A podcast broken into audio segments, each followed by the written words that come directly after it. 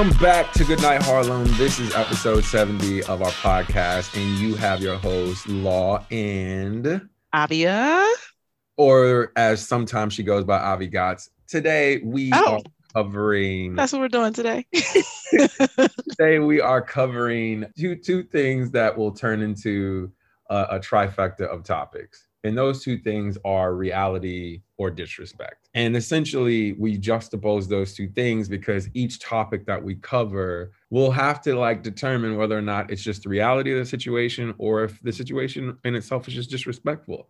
So let's define what reality means and then define what disrespect means. Reality being the world or state of things as they actually exist, as opposed to an idealistic or notional idea of them. Now, I think we can all understand exactly what reality means. It's that existence that we all have. But then on the flip side, disrespect is just legit the lack of respect or courtesy. Can those two things also exist in the same prism? Absolutely. But I hope that we're able to uncover the reality of each one of these situations that we're going to end up Mhm. talking about. Now, there's been a host of things that have happened across Black Twitter for the past couple of weeks. And I think what we want to do is use this as a realistic output in view of what's been going on. So, one of the topics we want to cover is what's been, what happened with Russell Westbrook the other night versus the 76ers fan. And then the next one we want to cover is the Joe Budden podcast versus everything, essentially. And then we want to talk about everything that's been happening with Kwame Brown. So let's start with Russell Westbrook versus the 76er fan. Now, for those of you who may have missed what happened there, Russell Wilson, I mean, Russell Westbrook had just, had just entered himself. He injures his ankle and he has to be carried back into the locker room. So as he's walking back into the locker room, one of the fans in the stands in Philadelphia pours popcorn through through a net that's over the area, the hallway in which you're supposed to be exiting, and it hits Russ over the head and it hits the security over the head. And let me just tell you, Russ finds all of the aggression and energy and is ready to pounce. Now, this story goes super OD viral, but herein lies where we talk about the difference between reality and disrespect. So, Avi, I want to bring this to you in a, in a different way and formulate this in a different way than just laying out the scenario. Essentially, there's a reality of being an NBA player and being a fan in the stands where a fan in the stands can get away with a little bit more jawing, talking, and quote disrespect than a player could if he was to do any of that back. The player has to represent the entire league, whereas the fan only represents themselves. So, is it fair to say, technically, this is the reality of Russell Westbrook's job to have to deal with some of what comes with this? Because I know you heard his comments after the game, Mhm. but I want to understand where your head is with this. Uh, I think what the fan did was disrespect. And I think that what Russell said, which was that fan knows damn well if we were on the street, this isn't something that a normal person would just come up and do to me because they know that there could possibly be repercussions, right? But in fairness, Russell's not a regular person, though. I'm saying he was saying if he was just out, But, but I'm saying he's not a regular person. but he's a person. He's a person. He's a person. So I would never say that yes, these fan these these players get paid an insane amount of money to do their jobs. I will always think that. I will never not think that. But I will not also say, well, because they're getting paid so much, they should just take it on the chin when stuff like this happens. Oh, well, what's the big deal? This is a very um, emotional game. Playoffs. He just got playoffs. Anyway, He just got he just got injured. Yeah. So uh, imagine you are the star talent on your team. People are expecting you to perform. They're expecting you to excel and, and carry the team to the next doubt. level. no doubt. And you're in the beginning stages of these the, the playoff series and you get injured. And I don't know how long he's going to be injured for or how long he's going to be out for. Okay. All that's fair. Only thing that I'm saying to you though is there is a reality of fans being able in the stands to say things to people all the time, to and when I say people, I mean the stars that are on the floor, whether or not you're on the floor or on a field for that matter. If it was football, they get to they get to talk all the time. Not only do they get to but talk, this fan wasn't even talking shit. But they they also do throw things sometimes. Have you ever been to a UFC fight? They literally throw bottles out there. I don't agree with that. I'm saying I don't agree with with people being able to do that. You could say what you want to, and I know that there's been brawls from fans just saying what they want to, uh-huh. and uh-huh. I think at that point, you know, the player just needs to just ha- be the bigger person, just really actually just take it on the chin because it's like words. These so words. When, words, when someone's projectiling something on you, though. So now, in this case, in this case, it was popcorn. So some may say, "Oh, come on, that is what I saw on Twitter." That is, I was gonna, I was gonna get there. You, we don't know what these basketball players go through when it comes to these fans. Mm-hmm. And I think, uh, you know, after a season of, of playing in the bubble where they didn't have to deal with all this, it's just a rude awakening to come back and this is what happens. And so I think in in his defense, it's like, hey, we're here, we're here to put on a show because that's what they, uh, they're there to entertain, but they're there to entertain with their athletic skill. And to be disrespected in that way, it's just uncalled for. It's unnecessary. Personally, that's just how I feel. Like it's just unnecessary. For you, for you it's disrespect. It's not reality. It is disrespect. Because what you're basically saying is in reality, if they were just outside, you getting it. It's disrespect. But the reality is the fan has now been banned from games for the rest of his life. And he lost his job. And he's been receiving death threats. Job stuff. This is what TMZ is reporting. Oh wow. They're reporting that this person got kicked out of this pilot training program and he lost his job and he's been receiving death threats because of this whole popcorn ordeal. Now, I don't agree with that being the punishment the punishment does not fit the crime to me. so know, we always talk about cancel culture. Like that's real cancel culture. What canceling the fan that that threw the popcorn? He, he got canceled. And but you know, it's like this is the thing though. It's like people do all these things to these famous people because they know that the the famous person has more of an onus more to to, to have a big to be the bigger person. To me, that's the same as um women taking advantage of the fact that if they put physical force on their boyfriend, they know that their boyfriend has the onus to be the bigger person and not retaliate. You know what I'm saying? Does that mean it's okay? No, it's not okay. So it's like when you when you see that there's a power struggle, don't take advantage and abuse the power that you have as a fan. Because unfortunately, because this became a whole big ordeal, this person has now lost their job. I would say much how I how I feel about it versus how you feel about it. I I also view it as it is both disrespect and reality. So mm-hmm. but the reality portion of it is where I can't I can't not focus on that reality. So we do give fans a little bit more autonomy to just do like whatever mm-hmm. it is they want to do. And a part of that is because essentially, if there's no fans, there is no players. And where is that line? Do does anybody does any of us know where that line stops and begins? And I guess the where it stops and begins is when there's any form of physicality. Period. And I think what we were supposed to learn from what took place on November 19th in 2004, which was the Pistons versus Pacers, Malice in the Palace with Metta World Peace, aka Ron Artest, Stephen Jackson, and a host of others when they went into the stands and start beating the crap out of some fans is you, you there's only so much before somebody reacts. And I would say that reaction is due to not only physical, but verbal. And when we put those lines in the ground in the sand, I just want people to start to think about what it means to have a lack of respect or not show courtesy to somebody and what that does to them mentally as a person, not as them being a star, but what that does to them as a person. Because I do, I do get Russ's point in saying, if we were out on the street, would you pour popcorn on my head? Because I don't think you would. And I agree with that. But if we were out on the street and I did that, is is the reality is are you going to actually react? Because I'm going to get paid if you react. Seriously. I, I agree with you. And I have to actually take back what I said. I realized that the the outcome of what happened in in this uh, popcorn incident isn't from this incident. It's from an a different incident that happened with Russell Westbrook and the fan two years ago.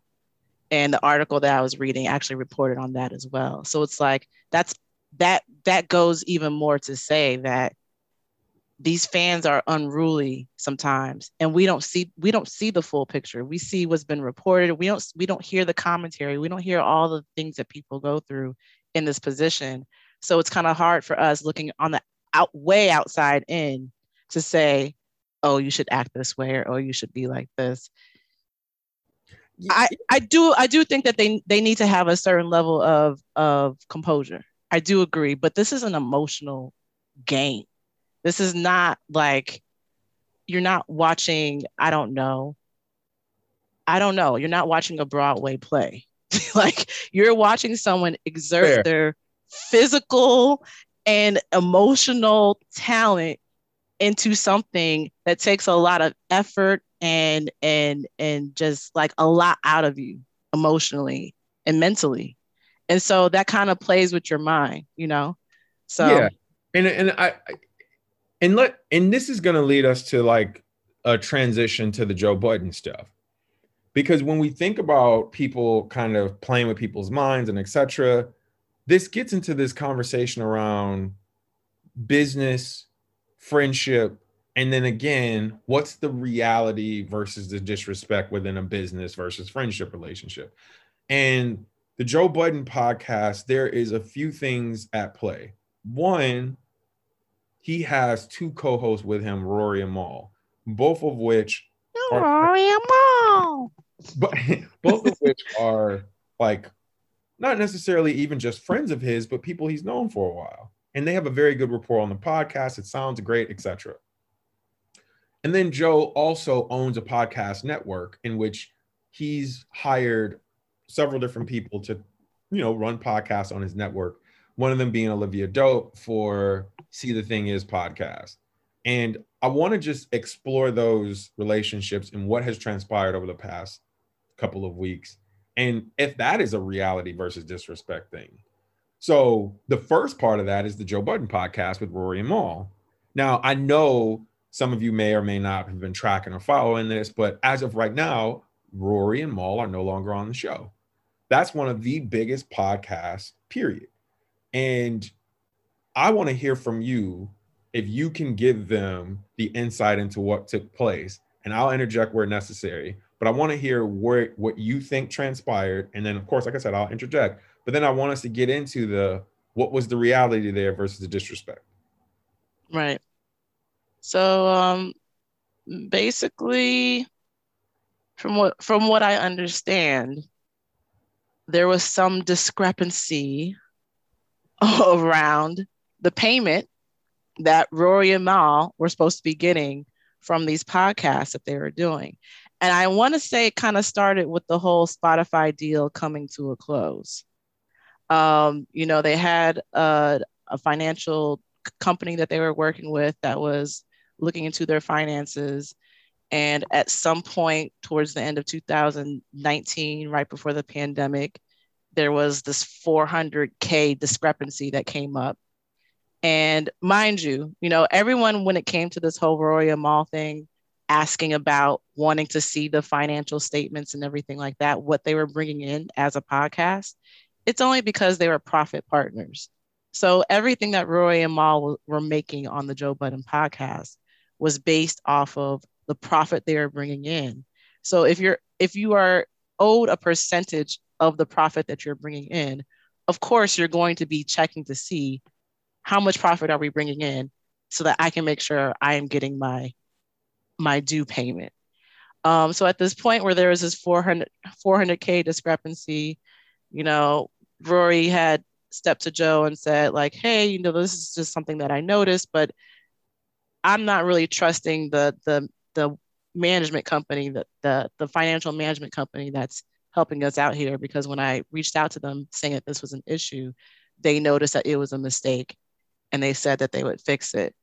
And at some point, Joe, who seems to be very, based off of what Roy and Mal were saying, seemed to be very, uh, just like on edge. Whenever they brought up finances, whenever they brought up the business dealings of the podcast, basically threatened them, well, audit me then. You know, fine, just audit me. And, you know, that's not where they were trying to go with the conversation. They were just trying to make sure that everything was buttoned up.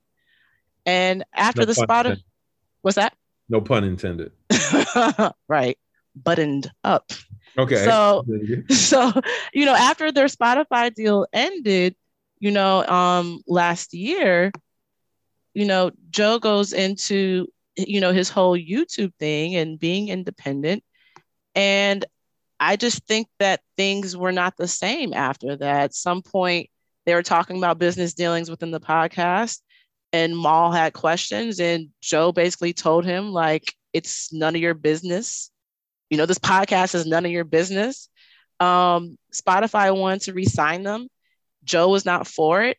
And Roy and Mal were not included into the discussion of this whole Spotify renegotiation. They were left out of everything completely. So I feel like they were kind of left in the dark about that. Um, they get on YouTube. I don't really know the trickle down to their demise at this point. I feel like there's tension from what happened in tail end of 2019 and there was conversations behind the scenes and i think it was really at that point where joe told mal this is none of your business that they just felt a certain way and at some point, they had a disagreement. Joe told them, don't come back to the podcast for the next couple days.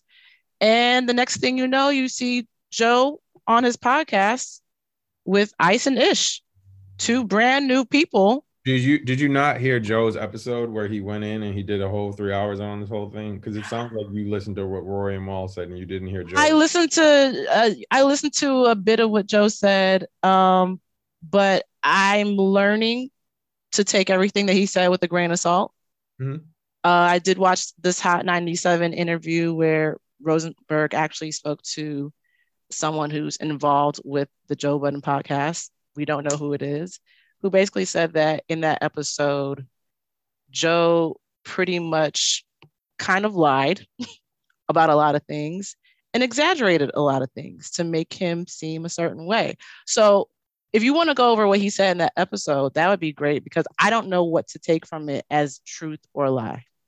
Okay, so I'll make mine way more simple than that because I feel like that's that's that's complicated to say the least. I think with Joe, he was very clear about their business dealings and how one a lot of the inks in his mind started with the idea that Spotify didn't really care about him having co-hosts. They're like, who owns the show? Do you own the show? Do they own the show? I only want to talk to the owner. I don't give about anybody else. And then if you are the person that owns the show, let me just be honest with you. Uh, you're going to be the person that's on all signage, etc. And when we're in a room in a meeting, you're the person we're talking to about negotiating this stuff. We don't need to be talking to anybody else. And if that's your starting point in the conversation and Rory and Mal don't necessarily understand that or feel as if that means anything, they're just like, hey, well, we are still just as impactful to the show. We are just as important. Then it changes the dynamic a little bit if you get what I'm saying. It's like if you always feel like you're in the background and you're not really a big as big a part of the show as you should be, then you're never going to truly feel like somebody's being transparent with you. If even the the, the people you're signing to don't care about your role as much. Okay, so make that a starting point. But the second part of it is when Rory and Mal are coming to him to talk about, let's say that 400K that you're saying, they had came to him to talk about numerous business dealings. And what Joe has said is, you guys signed a contract. You knew what the contract said. You knew what percentages you would get. In fact, you're getting paid more than anybody else in your same slot. You're getting paid more than anybody who is a part of the podcast landscape that is doing anything near you. And yet you're still not happy. And you're questioning whether or not I'm making more money than I should be, or whether or not you're getting paid appropriately. And so Joe's biggest thing was, you got to stop questioning this shit. You got to either let it go and get past it, or this relationship isn't going to work. And that was interesting because the next thing that Rory and Mal had to like basically deal with is Rory saying, Well, we want to get a percentage of what's happening on YouTube. And he's like, No, this is my YouTube channel. He's like, You create your own YouTube channel.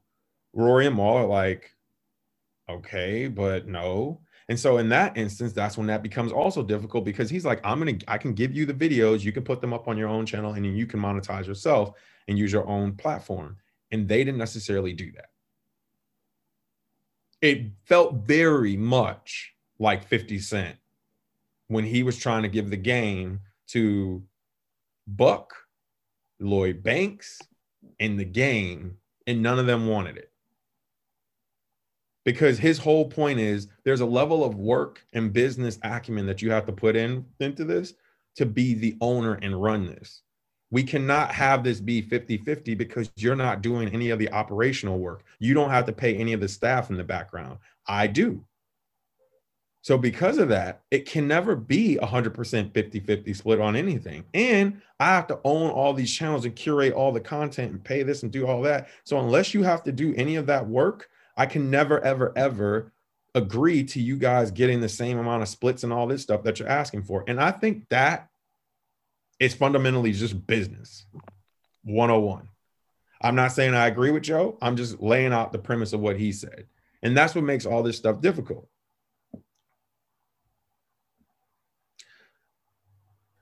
I will say that um, I do remember him saying that, you know, as he was going through the financials, he was getting angrier and angrier and angrier because of all the things that you said that he had done for them on this show. Um, so I do feel like there was a sense of resentment that Joe had for them. Because in his mind, they have a sense of entitlement. And so then that gets But in the, their mind, he has a sense of entitlement. But that gets into the conversation of reality versus disrespect. What is the reality in this? What is the disrespect in this? What say you? Can can it be that the reality is, in terms of business, you don't actually have to cover anything in relation to operations. You don't have to do any of the heavy lifting. So you shouldn't be getting paid on the same way, which is how most employees are paid. And essentially, he's viewing them as employees from a business standpoint, not as his friends. And that's what's tough about mixing business with personal relationships. I think that's a reality of their situation. Do I think it's disrespectful in the which way he handled his friends? Yes. But do I think it's also the reality of how business works? Yes. What about you? I think that the reality is what's led to the disrespect in this situation. The reality is that Joe never saw them as equals.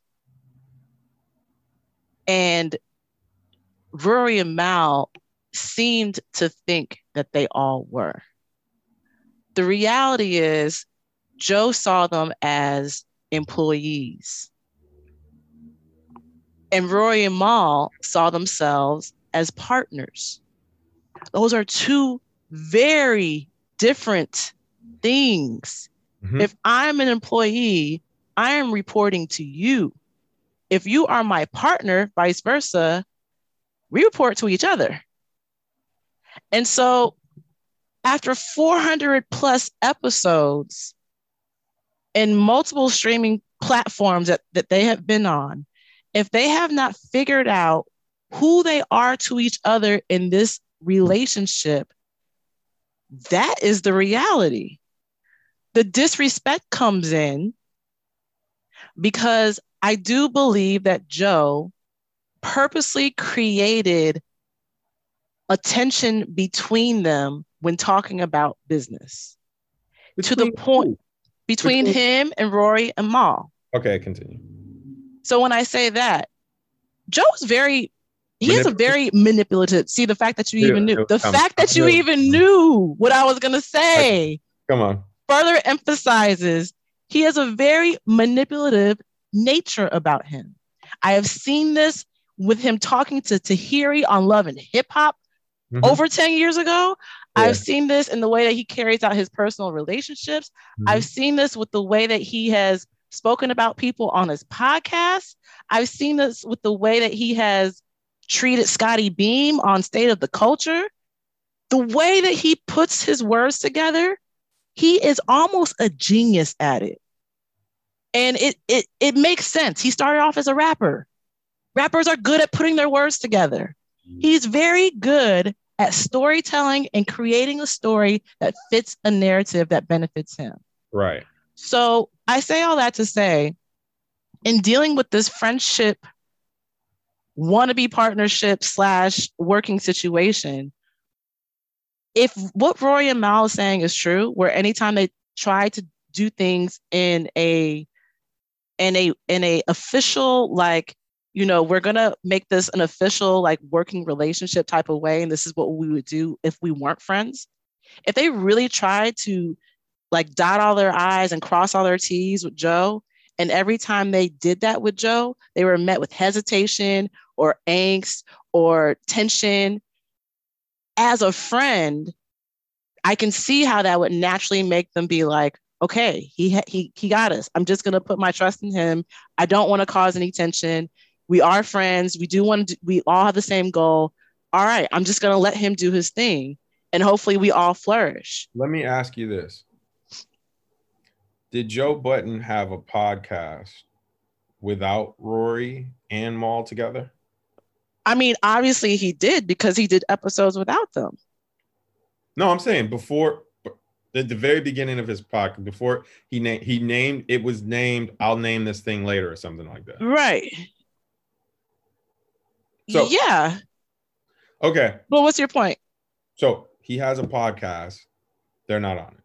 He released. I mean, it's called the Joe Budden podcast at this point. The girl from the podcast, right? Marissa Mendez. Yep. Mm-hmm. It's still Joe's podcast. He's not going into this podcast as if it's you and I like with you and I, we know we're a partnership. Like I'm not doing this without you. There is oh, no, there's no, you. but there is no good night Harlem if I'm not doing. You're not gonna replace me with Ish and Ice. no, but, that, but, but that's my larger point. We have no show if it's not us together. He never came into it that way. He came. Oh, of course. I'm, I'm gonna go create a platform, and I will try to put people around me that make the platform interesting and that creates that employee relationship that's not necessarily what these people think that they're into but that's what they're absolutely into. When latoya and latavia left destiny's child was there still a destiny's child? Or did destiny's child disappear? I mean i'm just yeah. saying ice and ish are the michelle williams of the joe budden podcast. Who's joe budden? Beyonce and kelly. And so it's just like I, I think I think the, the the I mean there's so many problems in their situation, but I think that the friendship part of this issue is what led Rory and Mal to not do what they felt was right in their gut to do by handling this in a typical business type fashion. And unfortunately, that led to the demise of this whole financial thing, Joe's resentment, and them feeling like, hey, we all did this together when Joe, like you said, never saw it like that. And when he brought Ish and Ice, Ish and Ice, Ish and Ice on, it was that was sending so many messages. So him doing that alone was was sending so many messages. But so for you, I just want to be clear: is it disrespect or is it reality? So I don't feel like I have a clear answer from the you. reality is this whole situation is disrespectful. It just okay. is. Because, like you said, Joe saw it a certain way. And I feel like, from what I'm hearing from both sides, is that Joe saw it a certain way and made it seem like he didn't see it that way when he was talking to his friends. I feel like what he said to his friends and what he said to himself were two different things. It didn't all come out that this is the way that he felt up until the last few months. Once he told Mal, this is none of your business, that told him everything that he needed to know about Joe's attitude towards this business venture that they were doing together. Mm-hmm. The also the, the other reality to this is unfortunately, as much as Mal and Rory say that this is not about money, this is not about money, this is not about money, it is. It is. Hello. There's no other way that you guys would not be on this podcast as we speak if it wasn't about money. And Mal, as much as I appreciate them and what they've done and them sticking to their guns, Mal saying, Oh, I got it like that. It's never about money and da da da da. It is about money. That's the reason why you guys wouldn't sign up for a salary. That's the reason why you guys aren't on the podcast to this day because you don't trust your ex friend with the money that was coming in. That so is point blank, period. That's the reality. They would say it's about trust and disrespect, even though it's about that as well. Underlying, it's still about money. Um, but let's let's transition to the other part of this, which is the Olivia Dope situation that happened on See the Thing Is.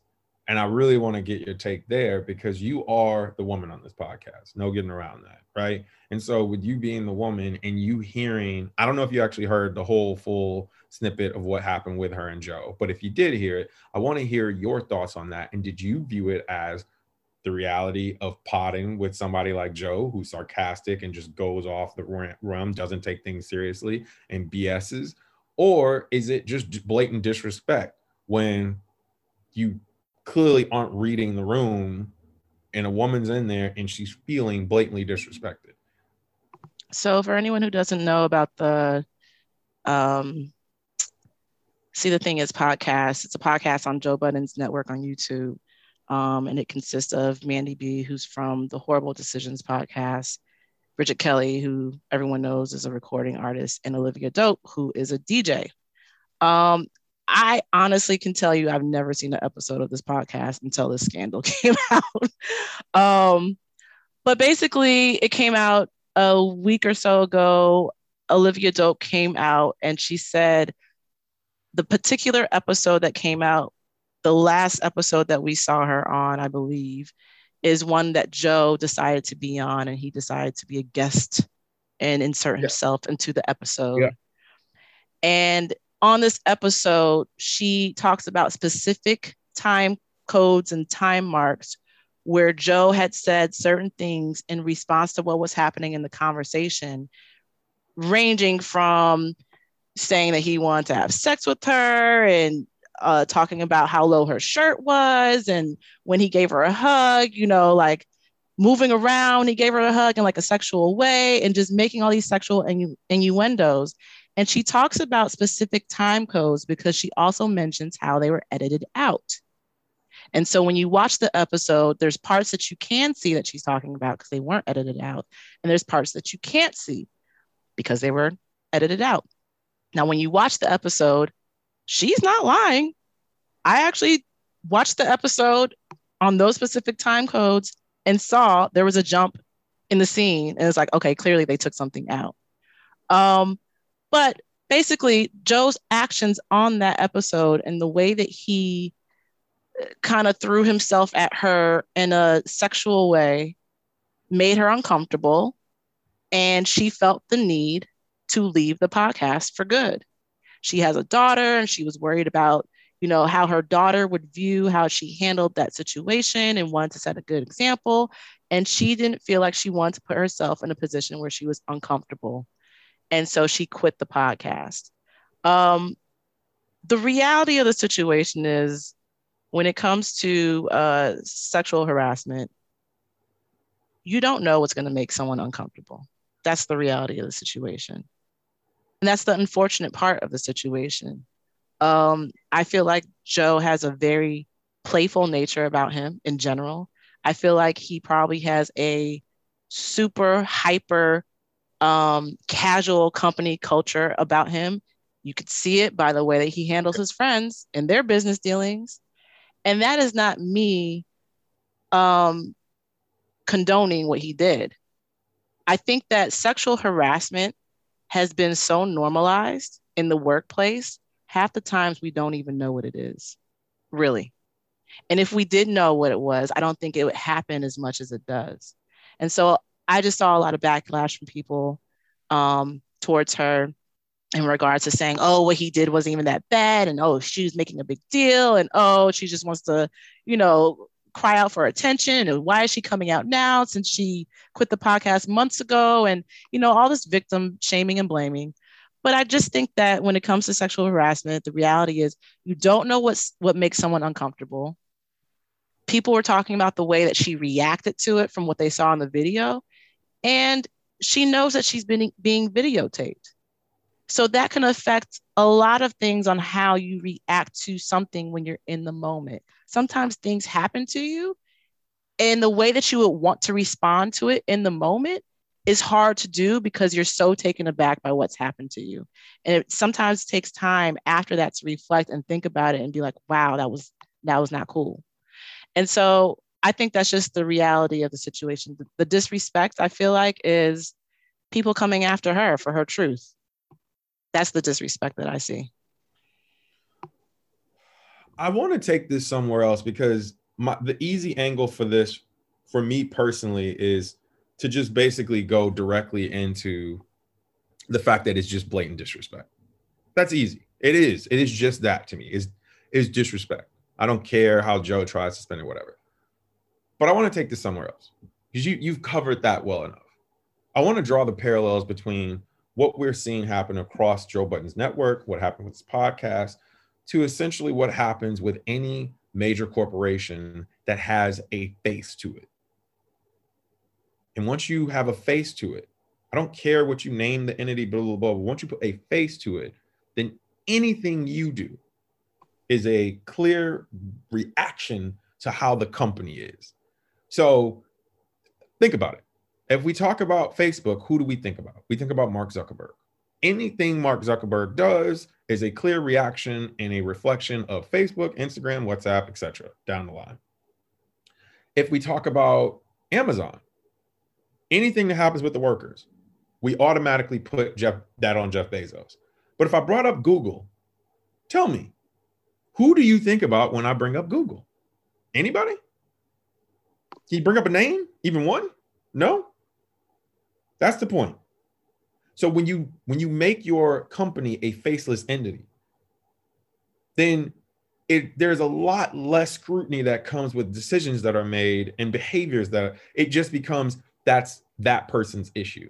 And because Joe not only put his name on the podcast, he put his name on the podcast network, he is essentially the brand.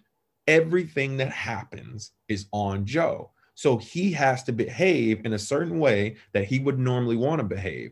And I think his brand is, quote, authenticity, but that authenticity can also ruin you in this kind of climate.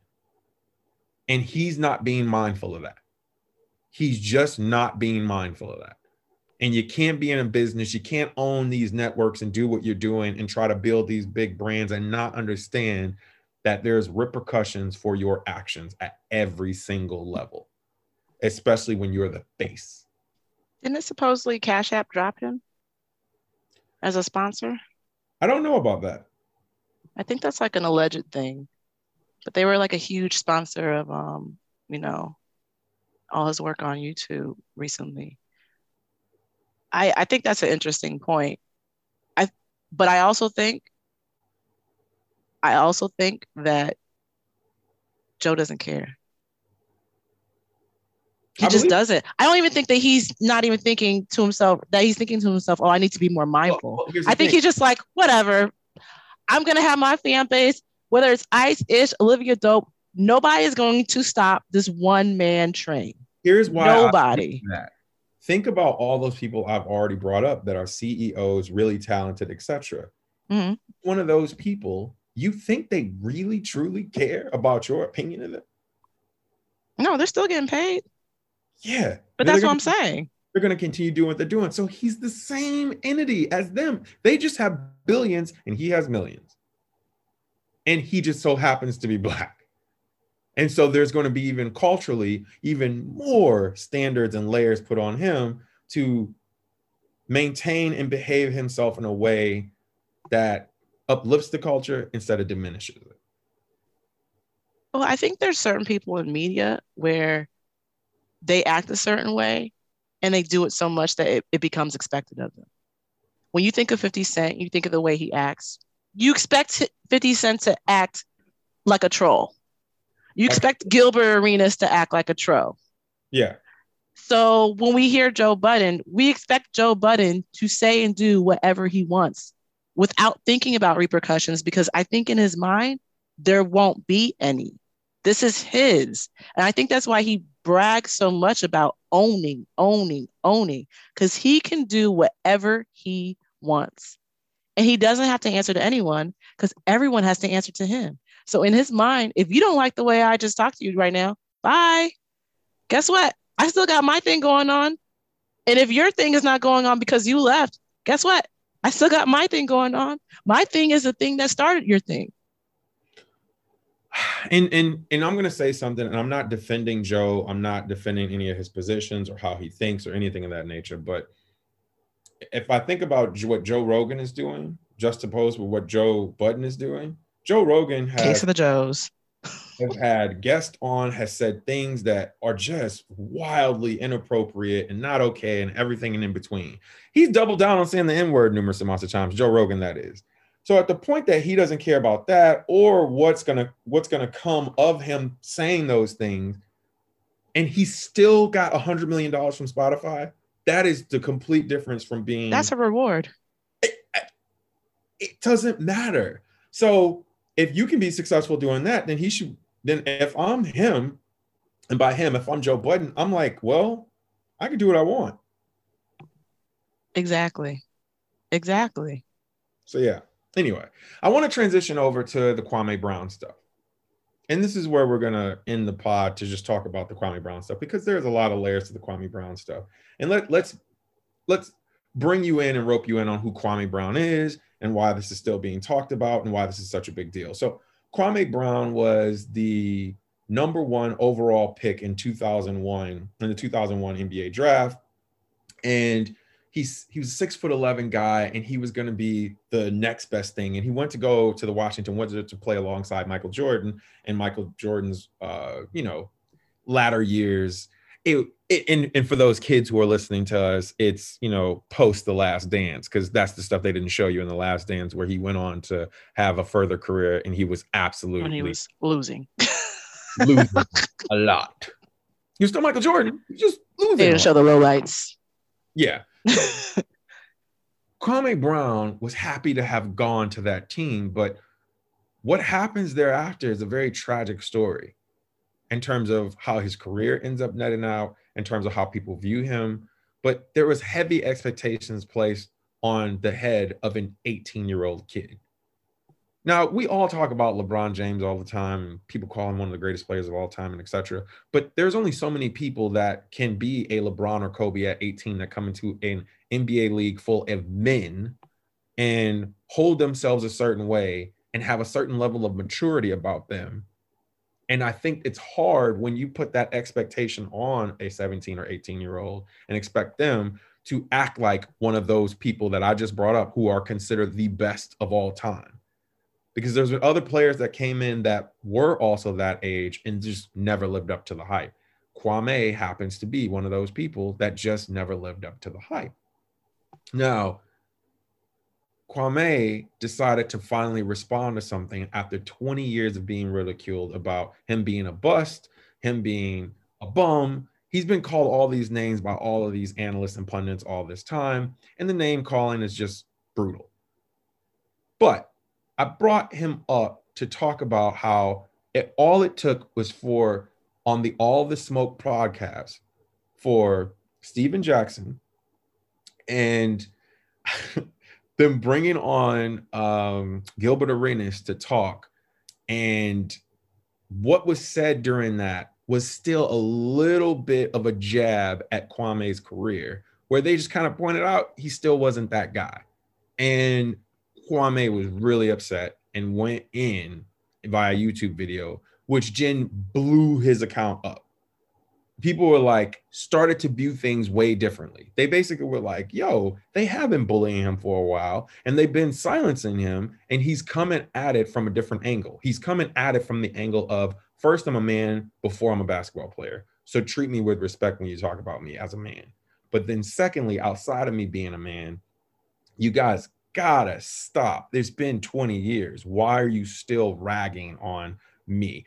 And for me to be called a bum, a bust, and anything in between, how could I have a 13, well, 12 to 13 year career if I was that bad?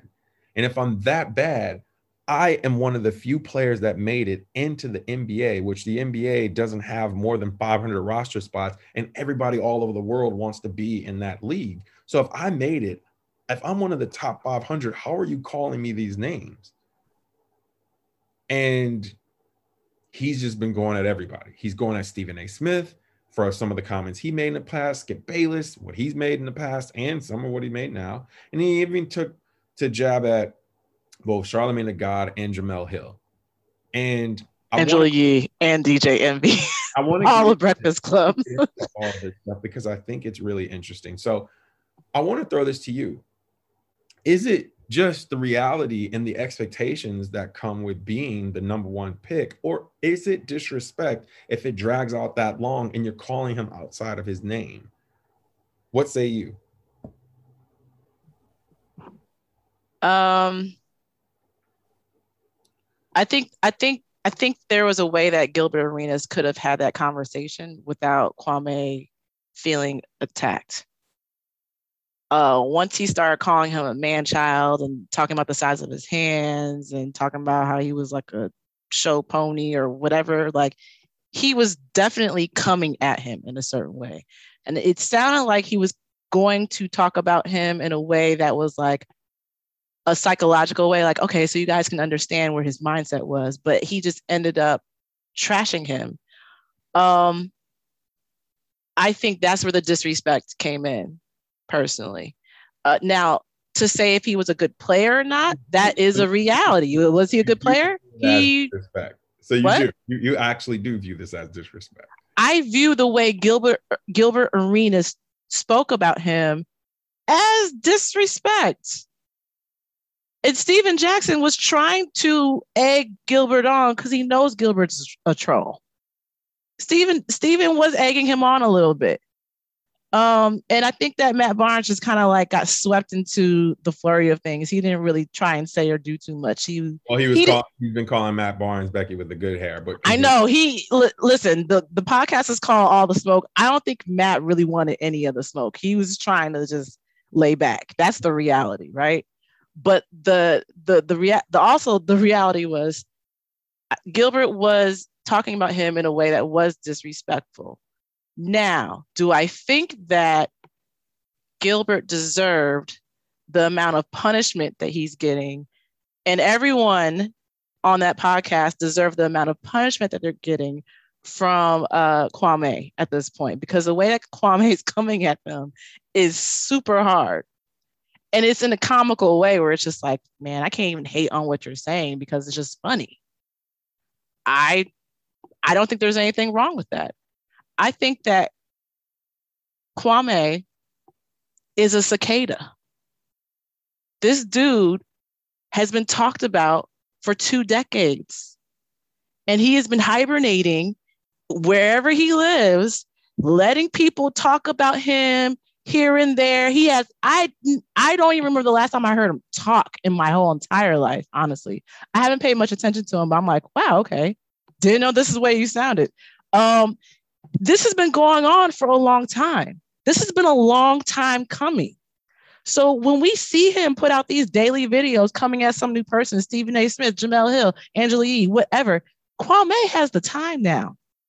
He has the time. And he wants all the smoke. And so, do I think that Kwame is being disrespectful? Not at all. I think that this is free range at this point. I think that if you are going to talk about someone in a disrespectful way, then that person should be allowed to at least defend themselves.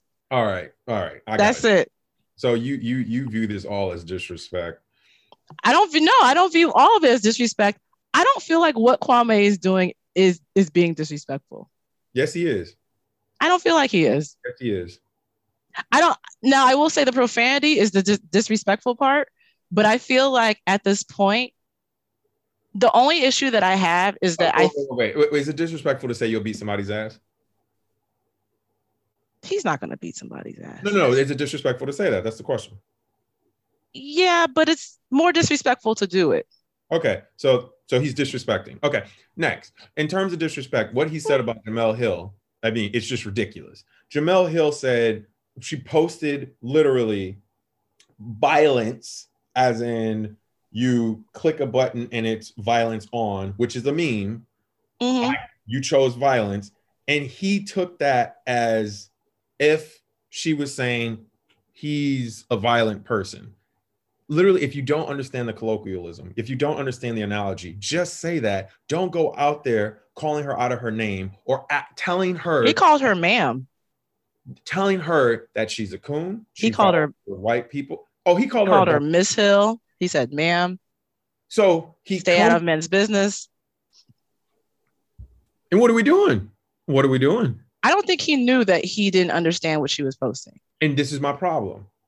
There, therein lies the disrespect. If you're calling her a coon, if you're saying that she just follows through with what white men say and she's just another pawn, da, da, da, da, you're calling her these things and you're saying it. She's the same person that stood up when the Colin Kaepernick stuff was at its most polarizing and lost her job. She's the same person that flat out called Donald Trump a racist on air. I mean, I don't know what you're watching, bro. I don't know what you're seeing. Who me? No, I'm talking about him. Oh, I don't think he's. I don't. That's the thing. The only disre- the only disrespectful thing that I see in, in in this whole scenario when it comes to him is that because he has been quiet for so long, this dude is a volca- volcano and he is now erupting. And so in in the process of that happening, people are getting smoke that shouldn't be getting smoke. It's almost like if anyone, shoot, if he knew who I was, he'd probably be saying something about me too. But but it's almost like if anyone has anything negative to say at this point, they've already awoken a beast, and now it's like you get a lashing, you get a lashing, you get a lashing, you get a lashing. So I, that's the only problem that I have in this situation is that in Jemele in Jemele's case, she wasn't even doing anything wrong, like you said, but she got a lashing. But I think that when you take what Charlamagne said about him, and Charlamagne paints him in this way that could be seen as, oh, he's a he could he could possibly be violent, and then he sees what Jemele posts. I think in his mind, he's in a he's in a fury already. It it goes back to it goes back to Russell Westbrook. The emotion. He just played a game. He just got injured. It's playoffs. The last thing that you want is for someone to dump some popcorn over your head. You know? So it's, it's there's all these things that are opening up emotion. And I'm not saying everything is right. All I'm saying is I can understand it when I look at the full picture. I can understand why things are happening when I look at the full picture. He doesn't want to be a violent person. So when he saw that, he probably um, got triggered and he read it the wrong way. I don't need you to actually defend him in this. Like you've made your point of where you feel this. Well, I'm, just- letting the people know.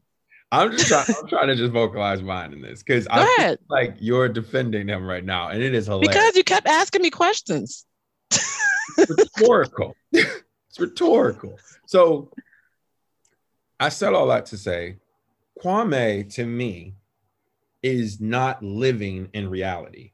He's only viewing this thing from the prism of it all being disrespect. And somebody calling you a bum on the court, somebody calling you trash on the court, and somebody blah, blah. One, you have to view that through the prism of the other basketball players you're playing around.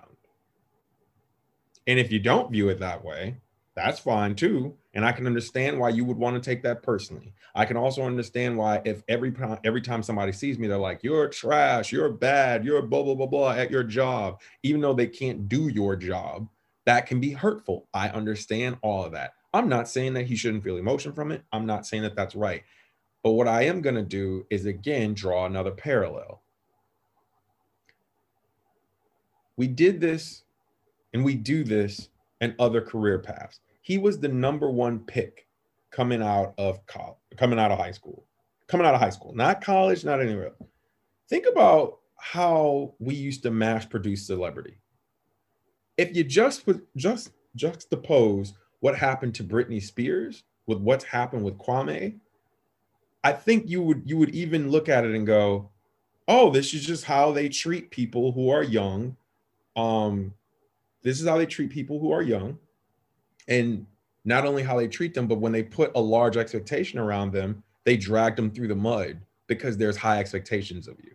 I'm not saying it's right, but think about all the questions that Britney was asked. Think about all the things that people were putting her through because she was a part of the Mickey Mouse Club. So she was supposed to be one of the chosen ones.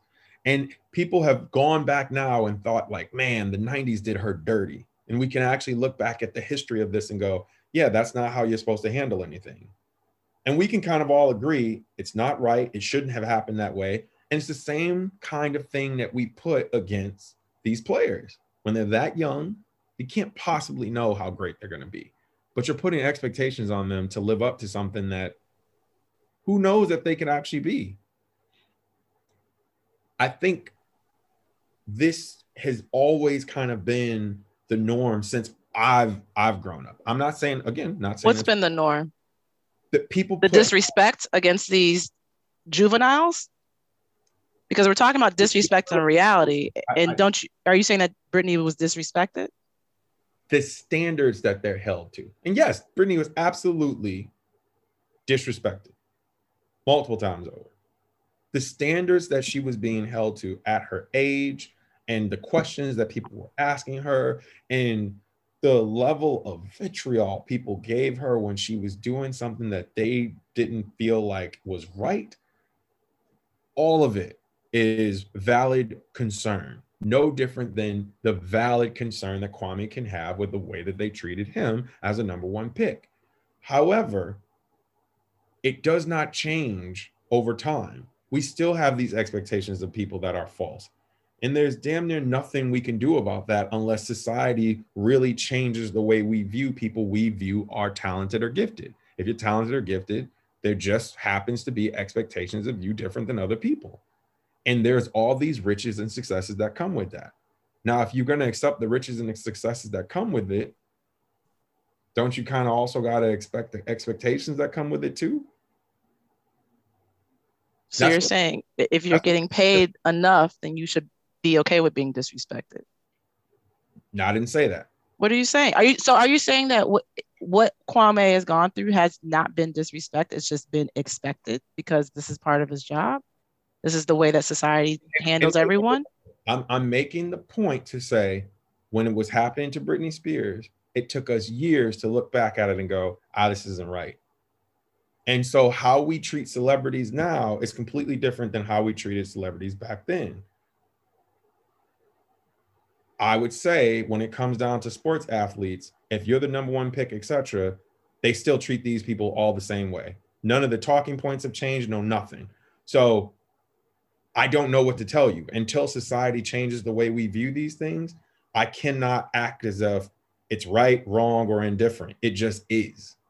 So, is and so just... with that said, and mm-hmm. to, to, answer the question around is it disrespect or reality? Right. It's just reality. Mm. I think it, there's a problem in saying that that's just reality, because that's almost like in a in the Olivia Dope situation someone can easily look at her situation and be like, girl, most women have to deal with men throwing these sexual comments out in the workplace. That's just reality. And when you make something reality, as in, like, this is what happens all the time, you are now normalizing it. And you are now saying, this is real life, accept it. So to accept something as reality, when it's really disrespect, that perpetuates the disrespect. Women for so long have accepted the reality that this is a man's world. Men run a lot of things. Men are a lot of our bosses. Men are a lot of our coworkers. And in situations where someone throws out a sexual comment to us, we shouldn't take that as any form of anything to report to HR because it happens all the time. This is the reality. And so when you paint the picture of something that's actually disrespectful as it being the reality, that to me is minimalizing it and trivializing it as saying, well, this is probably not going to change. So just accept it. This is part of real life. Just accept it. This is part of being adult. Just accept it. And the truth of the matter is, you should not have to accept disrespect. So if we want to say that Britney Spears went through a disrespectful time in her life as a juvenile and we're comparing Kwame to Britney Spears, mm-hmm. I think that we should also give that same grace to Kwame and say, hey, he was disrespected too. Just because he's not a Caucasian young teen pop star doesn't mean that he wasn't disrespected. Just because he's an athlete, black, tall, 18 years old, doesn't mean it's okay because we've normalized it as reality. And I think that's what I have an issue with because let me everything you, that's wait, everything wait, that's reality. Wait, wait, wait, wait, wait. Let me ask you this: When there was a a, a visceral reaction to Lil Nas X, mm-hmm. what did you think? As far as the reaction, yes, when, the reaction, the general reaction to it. When he did what now? When we're talking about this, the video or what? The video, the video. That's it. That's the only thing that anybody cared about about Lil Nas X in the past four months. What was your thoughts? What was your thoughts of the public reaction to that? Um, I think that a lot of people live their lives by Christianity and religion, and they live their lives by being in America. Um, yes, I'll okay. talk about Americans. Hmm. Um, a lot of Americans live their lives by the Bible, Christianity, religion. Gay is wrong, heterosexual is right. This is wrong, that is right. And so what he did was he knocked on all the doors that they didn't want to open. And he touched on every single thing that a Christian person would be against in that video. So it awakened a lot of hate. I don't agree with the hate. I don't necessarily. You think, wait, wait, you think he awakened the hate? I think that the images in the video awakened the hate. I'm not saying that he's he's the cause of it. I'm saying that the the visual in the video awakened the hate of what a lot of religious people do not subscribe to. So let's go back to the public reaction to that. So you, do you think it's okay that the public felt the way that they felt and said the kind of things that they said? No, no, not at all. Because he got death threats too. And he's an artist. So let's let me be clear. And he wasn't doing anything wrong to anyone. So it's just like, okay he was already getting death threats and being called out of his name before that, which is why he actually yeah. made the video. That's why he made yeah. it. Yeah. He was in reaction to it. So if we're drawing the parallels it again to the Kwame Brown situation, there's this expectation that if you are this thing, mm-hmm. this is how you need to act. This is how you need to behave. And it still hasn't, like I said, it still hasn't 100% changed, not for athletes, not for anybody it's just one of those things that when you're a celebrity, you have to deal with. You have to deal with people's projections and expectations of you that are really ridiculous. But and again, not saying it's right, but the reaction to Britney Spears' stuff is a little different. Britney Spears is literally doing things amongst herself, not worried about a thing that's happening outside of her. And yet, people are judging her as a woman over that. They're like, hey, you cut your hair, you're crazy. Hey, you went outside, you told the paparazzi to get away from you, you're insane. Right? And so that's not even about what she's doing in relation to her work. It's not that. What we're seeing about Lil Nas X is that's in relation to his work. And they're like, what the work that you're putting out is not okay with us. It's it's unruly. It's not how things should be. Blah blah blah blah. It's the same exact thing that Kwame Brown is getting. Yet the general public, by and large, in America, felt like he went way too far with all of it. He went way too far with the shoes. He went way too far with the video. He just went too far. The one thing that I'll say in this in this Britney Britney Spears Kwame Brown situation, I can see the parallel that you make, but I also see how I would never compare these two people. Um, Britney, her her background her family background is completely different than Kwame's. So yeah, people in general have different backgrounds. So okay, so hear me out. So if I'm saying that people aren't judging her work, they're judging her her random actions, and people were judging her work too. They were saying that she was super sexy, she wasn't a good role model, this and this and that. They were judging all those things that encompass who she was. But if people were more so judging her personal actions and everything like that, and then you compare to Kwame where they're judging his work. This is a man who grew up in poverty. His life rides on this career that he has. So, as an 18 year old kid, 19 year old kid, 20 year old kid, when people are making disparaging comments about a career that you have and your whole life is riding on it, your family and, and how they live is riding on the money that you're bringing in, how you can support them, that is going to take a toll on you. That is going to take a serious emotional toll on you. And so I do think that the background of where you come from and what you're going through does affect how, if someone's judging your career and this is all you got, this was his ticket out of Monk's Corner. You this was his. Wait, wait. You don't think Britney grew up poor? I did she grow up poor? Mhm. Okay. Doesn't mean anything. I mean, it it it no, it does mean something, but She was supposed to be the meal ticket. she had a she had a father, she had a, a two parent household. Fair. Who was Kwame raised by? A whole bunch of nothing because his dad did some. But who was he raised by? I'm not going in on that because clearly that's political. Okay, Charlamagne. I'm just I'm just asking you. Do you know who he who he was raised by? No, I don't care for. I his- don't. Wait, wait. I want to be clear. I don't care for his story at all to that extent because they, he has the same story mostly every single basketball player has. I'm jo- I'm like not joking. Mostly every single one of them have the same story. I So understand, but we're sitting here and we're we're comparing the way he reacted to something as if it's not okay for him to feel bad No, about but it. I'm comparing. I'm not comparing them as people. I'm comparing public perception. That is why this is this. There's parallels. Public perception is a real thing when you become a celebrity of any kind. Public perception still exists even to this day. It's just what your what the public tends to do behaviorally over time changes.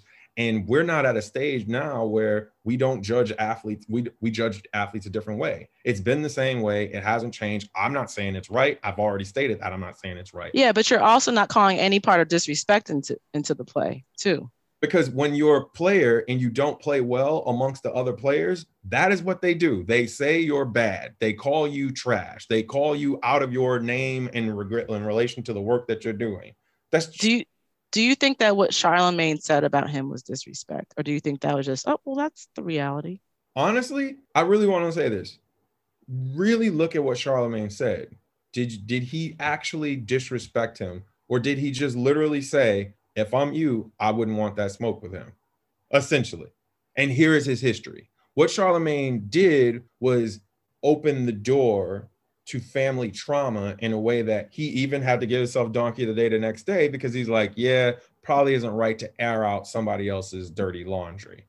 However, we're in the internet age. If anybody wants to find your dirty laundry, it's all out on the open. It's all out to see. It's out in the open, but when you actively talk about it or point a light to something that Well, someone would probably wouldn't have Googled anyway. Hold on. Was it him disrespecting Kwame Brown? Did he say anything about Kwame Brown directly that was disrespectful about him? I can see how Kwame Brown felt disrespected from that comment. But I'm but I'm asking you a direct question. Did he say anything disrespectful about Kwame Brown? It's all perception. It's not it's not it's not black or white. It's not black or white. No, you have to understand because did you see Kwame Brown's response to him? Yes. And if you saw his response to him, and I'll let the people know just in case they didn't, the, the problem that what Charlamagne did is that it wasn't about Kwame. He was using his family as a reason to not mess with Kwame, as if they are not different people. And so to tag other people's misfortunes and other people's crimes and other people's way of life to the person that they're related to was probably the disrespect that Kwame felt. And so that's what I'm saying is that Kwame felt like Charlamagne was bringing up the the the horrible decisions that that people in his family, some of them he never met, had made, and he was applying it to the person that he thought Kwame was. And that's where the disrespect comes in. So I'm not saying that directly Charlamagne disrespected him, but I can see how someone can take that and feel like, bro, you don't even know me. I've been quiet for 20 years, and you're already painting me out to be a violent individual based off of the actions of people in my family that I don't even talk to. And so that's what I'm talking about is that Kwame has never had a chance to paint his own narrative until now. And that's why I have no issue with what he is saying because he is giving us a chance to understand who he is, how he was raised, what he had to deal with. And that is real talk. That's just the way I feel about it. I'm fine with that, but nobody knows you if you're not an athlete. People know you as an athlete. And if you're an athlete, it is what it is. I'm serious. When you're an athlete and that's what you're known. Oh, I know. You're just a number. You're, you're, you're just a you're just a, a, a notch on the bench. You're bad in your profession. Ultimately, I said that was the reality that he's bad. I said that was the reality. So I'm gonna leave this alone, but that's my opinion. I think it was just the reality. And just like that, that is our show. I hope you all enjoyed that. Like, subscribe, comment wherever you can. Good night. Buenas noches.